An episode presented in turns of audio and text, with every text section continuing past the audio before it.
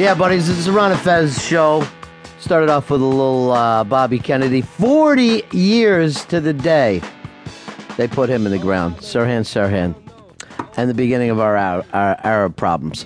Big, big, big show last night uh, at the uh, Roseland uh, O&A's Animation Fest. And I hate to say it, but it went out. It went off without a flaw. It was a professional, well done show. Why are you hoping that we crash and burn every time? I'm just used to it, Opie. I never saw anyone with such. Uh, uh, uh, I always called the O and A road shows the traveling Altamont, and I'm going. Um, when does the death come down? When does the murder? But this thing last night was a pro show, beginning to end. I, I don't know what happened to the staff. I mean, they figured it out overnight or something. Did you bring in a different one I- for the that's what night? I'm, that's what I'm starting to think.